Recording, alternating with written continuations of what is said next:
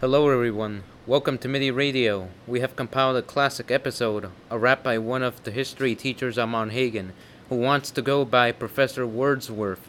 His song is called Freedom War, regarding the Civil War. Professor Wordsworth, Monhagen, New York represent.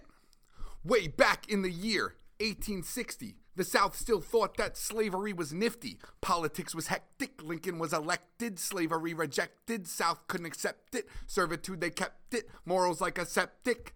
Enough votes were cast.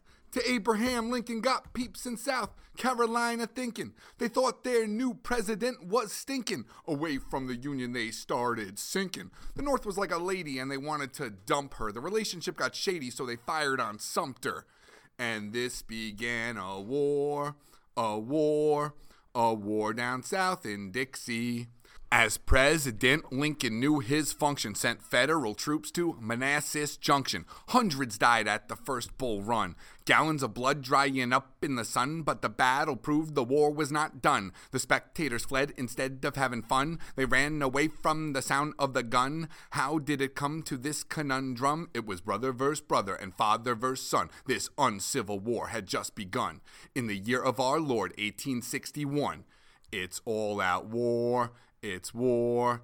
It's war down south in Dixie.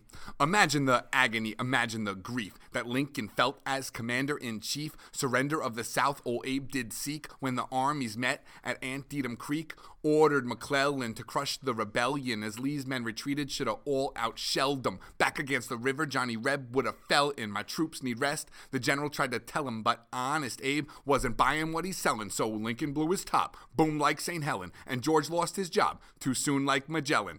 It's a bloody war. It's war. It's war down south in Dixie. The war train rolled to the 63 station. My homie Abe Lincoln signed a proclamation. The contraband slaves got emancipation, beginning of the end of their degradation. Original sin fading from our nation. 16th Prez built up his reputation. Abolitionists' hearts fill up with jubilation. The war became moral, not just for preservation. It's the Freedom War. It's war. It's war down south in Dixie. In 1863, many of the country's slaves were set free, but the trend can't continue without more victory. Gettysburg, Vicksburg, Fredericksburg, Lynchburg, the war drums roared as the death toll soared. In the west and in the east, the situation was dire. Rebel fighting needs to cease, so Grant's rank became higher. Though Stonewall's now deceased, his men in gray would entire. The country needed peace, like hobbits need the Shire. It's a brutal war. It's war. It's war down south in Dixie.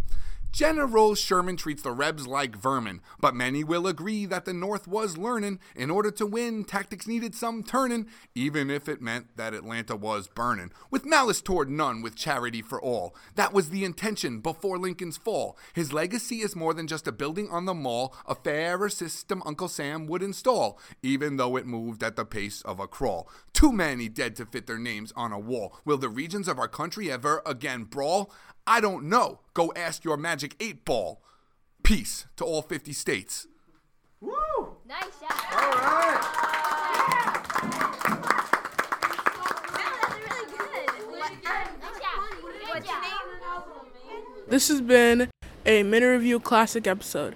Thank you for listening. Be sure to leave us a review on iTunes. Stay tuned for more great shows on MIDI Radio.